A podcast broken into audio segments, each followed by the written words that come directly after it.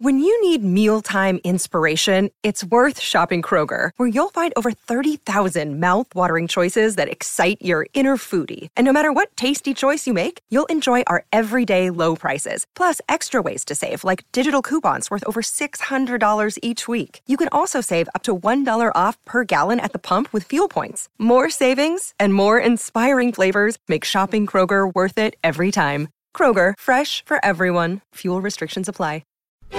Pod save the Queen! Hello and welcome to Pod Save the Queen, the Daily Mirror's royal podcast. My name's Ann Gripper. I'm your host. I'm back from a week off. I can tell you I highly recommend the west coast of Ireland, even in February when it's a bit chilly and wet. Um, thank you so much to my colleague Lucy Clark Billings for holding the fort while I was away.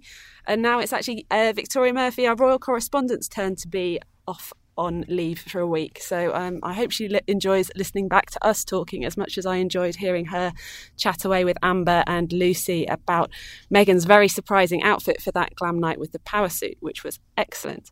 Um, so we've got a new guest on the show today.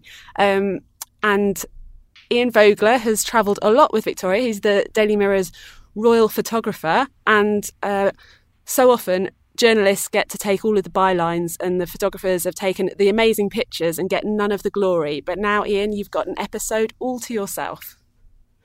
Well, it's about time. That's all I can say. So, welcome to the show. Um, lots to talk about this week because there have been new details released about the wedding. And excitingly, and probably the thing people were most interested to find out given that the wedding is happening in Windsor, and we've talked before about there not being an obvious opportunity for the balcony moment or anything like that, would we see them after the wedding or to what degree? There will be a procession. So, Ian, have you been down much to Windsor already to recce the situation and what, what the big day is going to be like down there, or is that still to come? I'm going to go down and have a look in the coming weeks, but Windsor's very much different to Buckingham Palace, where the public access is going to be much more restricted because it's a lot smaller, which is why the carriage ride uh, is going to come into play, enabling members of the public to get a you know get a glimpse of the couple after the wedding. Unlike Buckingham Palace, where people could stand out and see that the kiss moment, it's going to be slightly different at Windsor. But I think people are going to really enjoy it. It's going to be a, a lovely day an early start, and they're going to get to see them, you know, as they go through the streets. So If you're on the you know one side of the road, you'll see them coming along, and then I guess you can whiz over and see them again going in the other direction. And it it's quite nice that feeling after the ceremony as well. I think one of my th- favourite things from William Kate's wedding day actually was when they came out again in that little car and just tootled about, which was a you know a bit of a surprise for everybody and a bit and a bit different. But you know the carriage procession is always a a grand moment, and it's it's all that sort of pomp and pomp and ceremony, isn't it? Oh, absolutely. It's kind of like the draw card. People love to see the pomp and, and ceremony. It's one of those great British things. I mean, William got to do something which um, loads and loads of people, I mean, probably I'll get told off for this, but mostly men would want to do, which is drive an Aston Martin. But apparently, according to Prince Charles, he was so nervous, William, on the day that he forgot to take the handbrake off and he drove his father's pride and joy up the mall with the handbrake on. So I think that Prince Harry is not getting a chance this time. It's carriage ride for you, son. Amazing, amazing. And um, so you you obviously covered William and Kate's wedding. Um, how many years ago yeah. is that now? Seven years ago. Um, yeah, what gosh. what are your memories from that day? Well, we did a lot of planning because there's lots of different locations where we were going to get pictures from, and we had meetings and we had we actually I think we at one point almost had a map with crosses on and I was lucky enough to get the opportunity to go uh, on the QVM, the Queen Victoria Monument, which is right in front of Buckingham Palace, to see the kiss moment, which is kind of the pinnacle of a wedding, of a royal wedding. And I had co- there was colleagues outside the Abbey, all along the route, and it was a long but thoroughly rewarding day. So, what time did what kind of time did you have to get down there? So, for those who haven't um, been to London, been to Buckingham Palace, and seen it. The Queen Victoria Monument is the bit that's normally it's effectively a roundabout, isn't it? The sort of fountain statue outside Buckingham Palace, which is usually covered in tourists taking pictures of themselves and the palace and that kind of thing. But it obviously gives a great vantage point and a bit of height, I guess. Was that important to you? Yeah, it's what, what we call it the birthday cake. Because if you look from if you look down on it, it does look like a birthday cake. And the Gov- Department for Culture, Media, Sport, to give them their full title, they had it all worked out. They put a scaffolding stand up, and we were allocated positions on there. It was all pre-worked out, so there was no bickering on the day. Uh, everybody stood in his or her position given to us by the department and it was fantastic. I mean, there's a lot of waiting there. I think we had to be in by six or seven a.m. because they wanted to close the road uh, for security and for people to stand around and watch. Um, so it was a long day. And then what happens there? It's going to be different in Windsor with that one. Members of the public gather around the back of the QVM and in the park, and then just at the last minute, they're ushered forward by the police. So they get a chance to stand right in front of the palace and see the couple, actually from closer quarters than we did. But it's just one of those fantastically British traditions that happens when you get these big weddings down at Buckingham Palace. And I mean, the kiss was a was a great moment. That was it was it must have been your picture that was on the Mirror's front page the next day because it was it was the kiss that was that was there and and um, William saying oh go on let's let's let's give them another one because the cheering was so big. Yeah, that was very kind of him. You you know you're never quite sure how good the picture will be, but if you get two goes at it, you've you've got a good chance.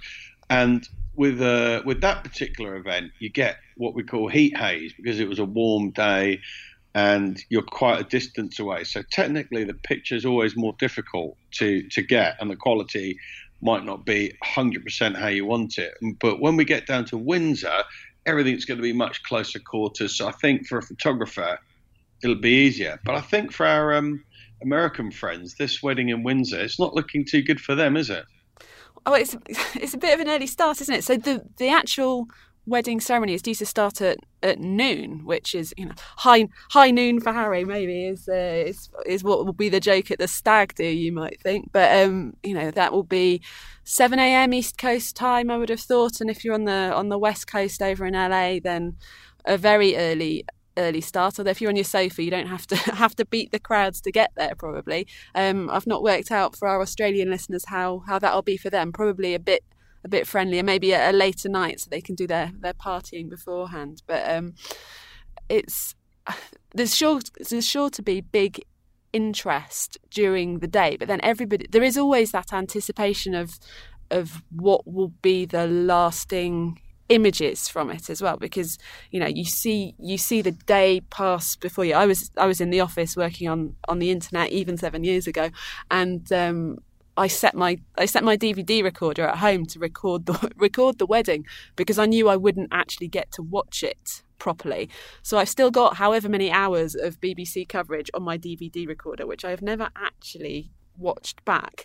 But the pictures, the still images, they're still so powerful. You know, I can I can picture several of them, whether they're ones you know taken by yourself and your colleagues ad hoc, or the ones that were you know the set piece ones afterwards, where Harry had got the the curly jelly snakes to keep the um, the children entertained. So, you know, with even though video and being able to watch things live is so powerful, having those moments captured is you know you must I, you must feel really good when I've just said all that about what you what you're right, doing.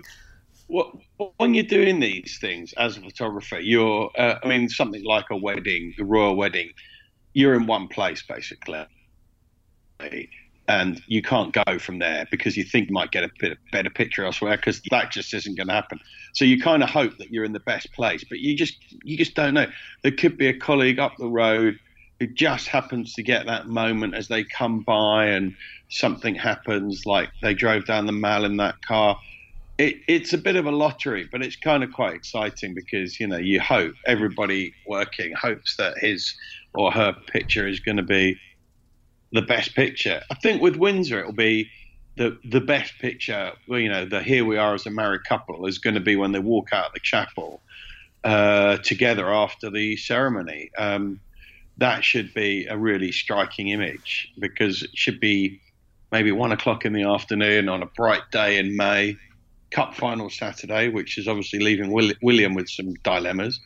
Um, and it well, should some, be, some people think that's why it's the some people think that's why it's the uh, the early start, by the way, but um, because I think the kickoff's at five thirty. So if it's a twelve o'clock wedding, you can do the wedding, you can do the lunch, then you can nip to the football, and then you can come back in the evening for the party. But anyway, I've interrupted you because you were talking about. No, no, no. I think you're absolutely right. But you know, let's not forget that. Um, Prince William's an Aston Villa fan and Harry's an Arsenal fan. Sadly, Arsenal aren't in the cup final. Aston Villa aren't in the cup final, but you know he still gets to go. It's not bad, is it? It's not bad. Well, we'll, we'll time will time will tell whether he actually actually does go. But it'll be. Uh, I think I think he'd have a good excuse for missing it this year. To be fair, but um, so what what mm. would make um, what would make a I guess good conditions for you um, because you know every every bride certainly I would expect is hoping for hoping for good weather on their wedding day and certainly not rain and and that kind of thing. But sometimes photographers want something that's a bit different from what the couple are hoping for weather-wise. Like, sort of rather than the bright, clear blue sky doesn't always help matters. She was saying with the, the heat haze and things. No, we don't want it too bright and we don't want it too dark. We don't want long, nasty shadows because then everybody's squinting and they don't look their best. So we kind of want it just to be bright and a tiny bit of cloud to give us enough cover that it's not too harsh then everyone's going to look at their best and it's going to make the, the best picture. I mean, obviously, don't know what um, Harry's going to wear. Perhaps he'll be in a military uniform, but the great conundrum with wedding pictures is one's always in white and one's always in black. And to get them together looking great isn't the easiest thing in the world. So perhaps Harry will wear a nice bright red uniform and make it easier for us. Will did a good job last time picking red, didn't he? So that certainly helped things out to keep it bright and lively. Yeah, you know, this time we've got the added bonus, especially you know for great pictures. It's going to be Charlotte and George in their role as page boy and uh, bridesmaid. I think that could be really exciting. Oh, absolutely, because they they um they certainly caught the eye at Auntie Pippa's wedding last year, didn't they? Hopefully, George will be um a bit more. bit happier about the situation this time, and uh, there won't be so many. Uh, uh, Kate won't need to give him a little stern talking to after the uh, after the ceremony.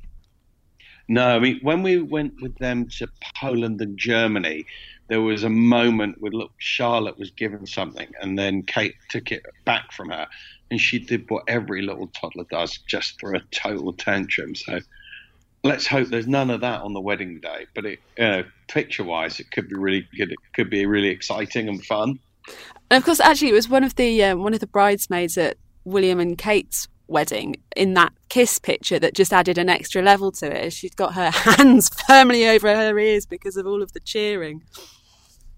Yeah, I mean, there was, a, I think there'd been the fly past as well and the cheering. I mean, the poor little thing dragged out onto that balcony in the bright sunlight with all those people screaming. Yeah, you, you know, quite a daunting moment for any youngster. And um, so you mentioned about going away the, on the tour last year um, to Poland and Germany, and you've just got back from Sweden and Norway. What are those tours and, and official visits? What are they like to be taking pictures at? How are they? How, do, how are they different from wedding times? They're they're quite grueling. I know a lot of people are going to think, but hang on a minute, you're getting to travel to all these places. But the Royals kind of when they do these things, they're either in you know they're in chartered planes and they can just get up and go. So you're constantly having to keep up with them. They'll be on, on some sometimes I think one day we would photograph them in you know in two different countries. It's quite manic to keep up with them, uh, but it's it's also it's really interesting. You see people from around the world, you know, Norwegians coming out to see our royals. It just shows you, you know, the global interest in these people in our royal family. It's quite sort of nice, really, when they come and compliment you and say what lovely people the royals are and how how excited they are to see them. And I mean, you, you were saying for William and Kate's wedding, all of the places were neatly allocated, and you had to you had your own spot, and and that was it done. That's it's nothing like that normally, presumably. Well, look, everybody kind of knows everybody. Most of the photographers that that do these things, we've known each other over a number of years, and there'll be the most enormous amount of sort of you know squabbling and bickering like children. And then at the end of the evening everybody's made up again and uh, everybody's you know being friendly and cordial to each other. If not it becomes even more impossible as you're shepherded around on coaches and buses there's got to be you know there's a lot of friendliness towards each other and the, the, there's a lot of sort of jolly jakes it, it's quite grueling really to get through i think Australia and New Zealand with Kate and William was nearly three weeks. So you're kind of in the company of colleagues from other different news organisations for three weeks. So if you don't get on with them, it's really difficult. And so, what makes what are you looking for for a really good picture from those events? What kind of things um, do you ring up your desk excited saying, "Right, I've got a re- I've got a really good one for you"? Yeah, well, action. We want action.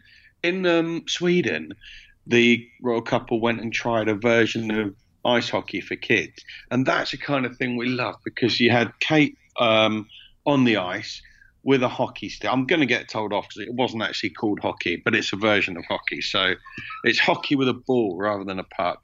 And she's kind of taking part in it. I mean, that kind of thing just makes a more exciting picture for me and for the people looking at it, I think and you've got a new a new character to photograph since you know a couple of months ago with Meghan joining the fold.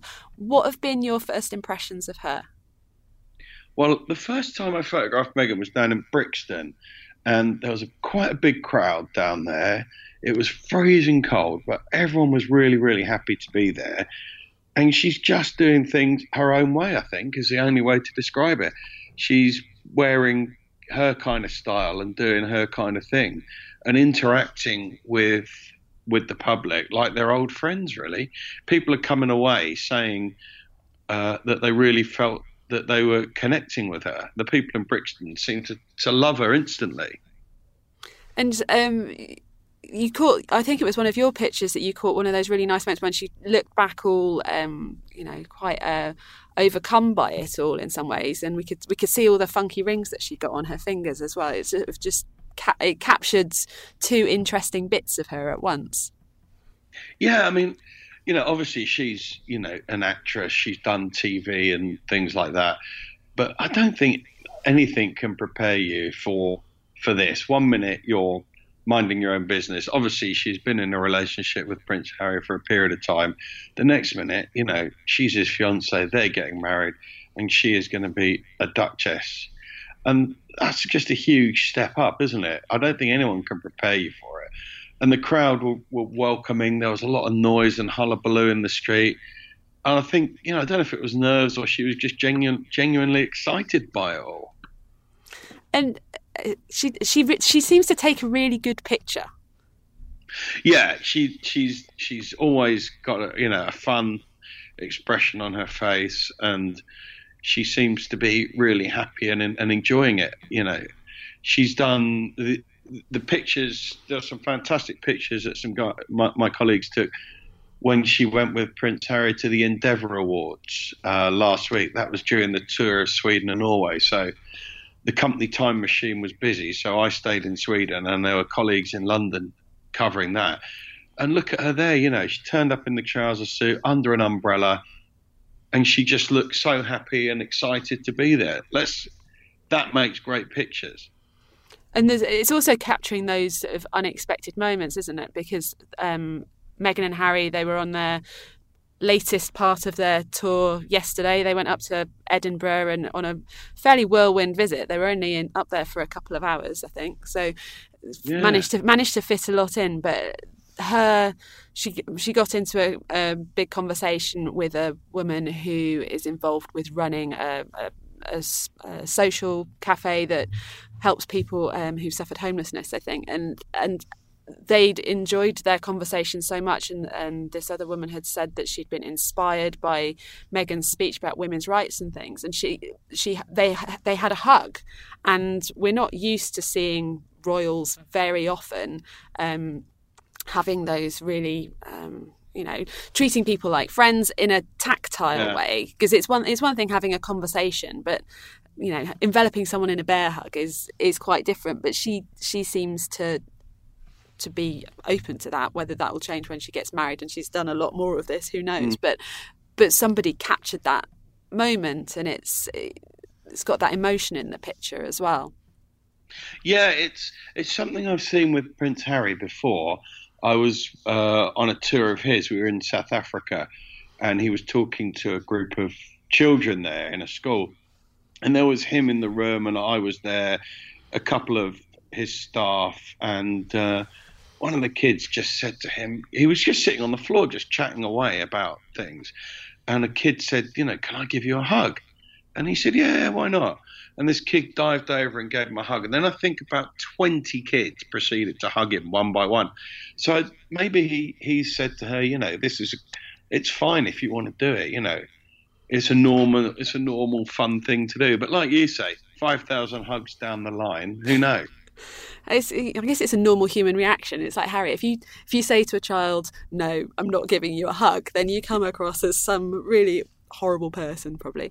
Um, one thing that Amber and Victoria and I have talked quite a lot about, and Danielle as well, with Meghan's fashion is she tends to wear dark plain-ish thing, sort of um, blending into the background almost, rather than, or certainly not wanting her clothes to make too much of her a statement, but somehow managing to make a massive statement with them nonetheless.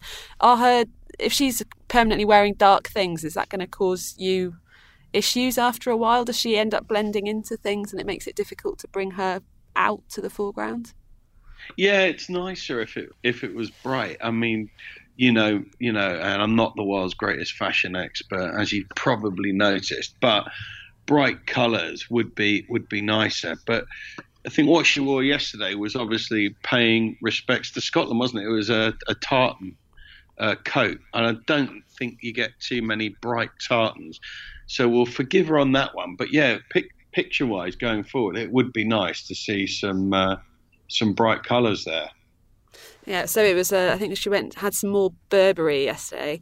So she's Burberry clearly seems to be a key a key brand for her. And then she managed to do a, a nod to Scotland with her Strathberry crossbody bag as well. So there's a little a little fashion fix for us today, but that's not the main focus. Um, one thing that some people have commented on is um, that Meghan and Kate are quite different in how their pictures are taken of them. In that Meghan tends to look down the lens and Kate tends to look sort of across it or away from it and avoid eye contact with the camera. Is that something that you've noticed? Yeah, I think that's something that's been picked up upon. Yeah, that's for sure. I mean, obviously, from a photographer's point of view, you want your subject looking straight at you. I mean, like the the, the lucky lady who was in the crowd on Christmas Day at Sandringham and got the fantastic picture of them all looking at her. That's what you're always hoping for. But you know, when they go on these royal visits, they're so distracted by a million different people at any event that it's a wonder they can even walk a straight line because everyone's trying to tell them something or guide them somewhere. So, you know, it's really difficult to do. So either Meghan's making a real effort to do it, and that's fantastic, or up to now it's just been luck. We'll have to wait and see. Um, one thing that I must ask you about: what was your take on that um, engagement photo shoot, the sort of the glam, um, the glam one that was taken at, down at Windsor um, when Meghan wore the uh, very extravagant sort of ball gown. I mean, the most glamorous thing that we've we've seen her in the Ralph and Russo ruffled and sheer dress. Um, we've talked about the fashion previously, but what did you make of the the photographs and the sort of the styling of it all? It was a nice picture. To my mind, it was it was overdone. Really, it was too much. I thought. I mean the the figures for the cost of the dress. I mean, I'm not suggesting that they went out and bought it, but I'm not entirely sure what what that's saying. You know about you if you're prepared to to go to that extent to wear a dress that cost tens of thousands of pounds. I'm not sure if that was the smartest thing that they've ever done. To be honest with you, what do you think? Well, yeah, I think that. Well, I think the dress looked amazing, but it it leaves a sort of a lingering, funny taste when you know the, what the price tag is. But then there's also, you know, the the very um, huggy sort of black and white nature of the pictures. So like some people, i am sure that there is a jewelry advert that has had pretty much that pose where um, I think she's holding onto Harry's face and her her little her well not little engagement ring, her stunning engagement ring is poking out above the the lapel of his of his coat, and they were I mean they were very. Um, glamorous Hollywood or adverti- advertising type pictures, maybe that had a feel to them, rather than certainly rather than just a formal royal royal portrait, I guess. Yeah, I think it's we've come on from the sort of Snowdon and Lichfield era. I mean, these it's a different style. He's a different kind of photographer. I think you're right. It does look like an advert for a high end sort of fashion magazine, doesn't it? You can see that being the kind of style. But you know, they they they chose the photographer, and it's a picture for them for a for their lasting memory, I guess. So it's very hard to to sort of be critical, but you know, as we reported in the Mirror just the other day, that um, Meghan's been going to visit people from Grenfell Tower at the local mosque. So we're going from one extreme to another. We're going from dresses costing tens of thousands to sitting talking to these to a group of women who have lost everything. It's a kind of interesting mix, isn't it? Yeah. So just just, just to give some background for our um, listeners abroad, um, Grenfell Tower was. Um, it was a is a huge disaster last um, last summer. There was a fire broke out high up in a in a multi-story block of flats. Um, I think it, I think it possibly broke out on the 11th floor. I think there were probably 22, 23 floors, but it was a devastating fire that spread very quickly and cost the lives of um, almost 80 people, I think. And it was, it's the people that live on that estate. It, the, it's in Kensington. It's not very far from Kensington Palace. I think it's possibly in in the Royals' local constituency, or certainly probably the local borough. And there is a, a lot of difference in income levels in that borough. You have very rich people and you have people, you know, who are who are struggling. And it became a bit of a um, so Grenfell Tower. The disaster was obviously a huge human tragedy, and it also became a political talking point of are are rich people making unsafe buildings for poor people to live in to a certain extent. So that's the background to it. But um, the royals went down um, to visit in the aftermath, they were much better received than um, Theresa May, the Prime Minister, when she went down there. She had a really tough ride when she went down there, but um, the royals went down there. The Queen visited, I think. William and Kate visited, and Harry as well.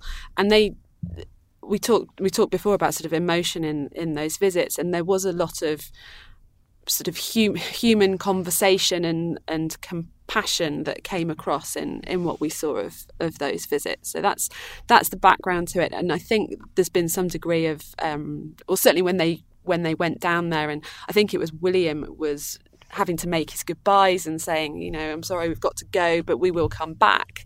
Um, so clearly that that link is now even being continued with Meghan Ian.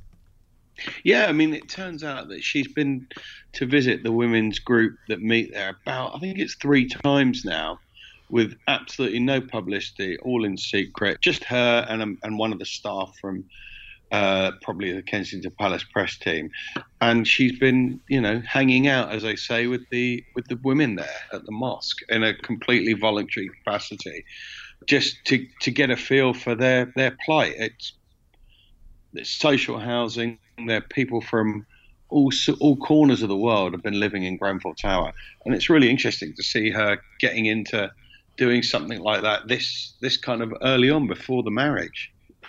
And it's it's inevitably brought um, comparisons with Princess Diana, who famously used to go and do good works and do charity visits in I guess in in her own time essentially or without without telling people about it. And it was just it was just part of what she did yeah absolutely. I mean I think people you know kind of don't realize sometimes that a lot of the time when the royals are visiting uh, various hospitals and charities and so forth they're meeting people who are either at the absolute bottom of life. Something has happened to them.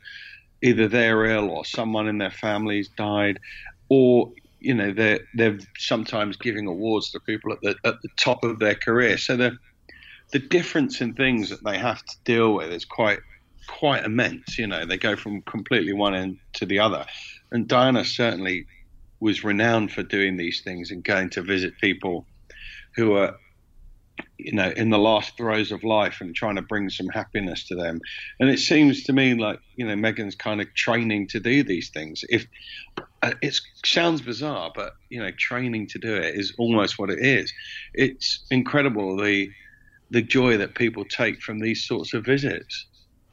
Um, we've managed to cover most of most of the royal news for the week, I think, throughout our our discussion as it's as it's wended its way through.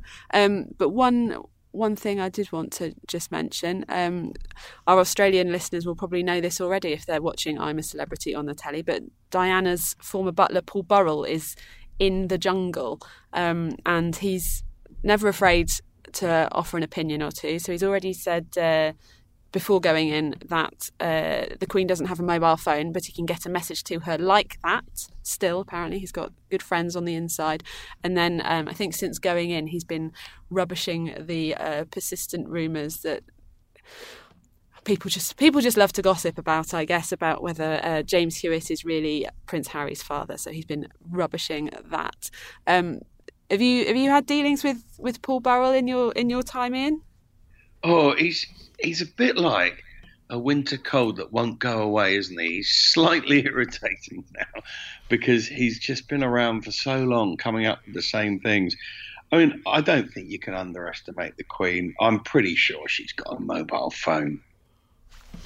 So, and the other the other bit that uh, I found quite exciting was Elton John has cancelled his uh, his Las Vegas tour nights the weekend of uh, of the wedding. So whether he'll be there as a as a guest or whether he might sing something at some stage. Because um, I mean, he's he's talked about the moment that Harry told him that he was in love and had found someone special, and obviously um, he famously sang at Princess Diana's funeral. So there is a there's a family connection there. So either he knows he's getting an invitation, or maybe he's hoping for one. Although he has recently announced he's retiring from touring anyway, so maybe he maybe he fancies a weekend off and going to get up early and watch it from uh, from Las Vegas anyway. But but we will see.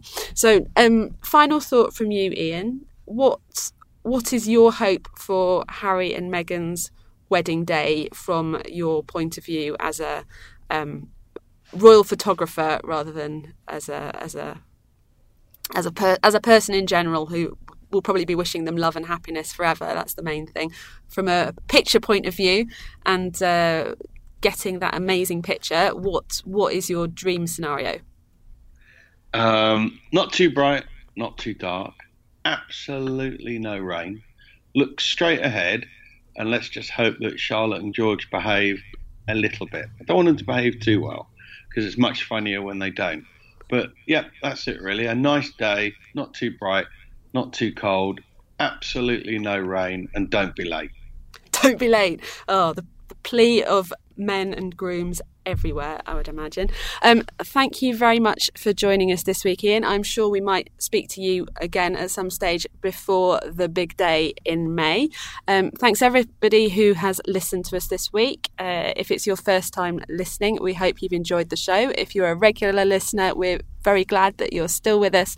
Um, everybody, please do subscribe leave a rating on iTunes and leave us a review if you can. We've loved having you. Victoria will be back next week, hopefully. So it might be time to go through that bumper crop of questions you've been sending in to podsavethequeen at trinitymirror.com. So do feel free to add to the list and we will try to get through as many as possible in the next episode. So until then, Pod Save the Queen!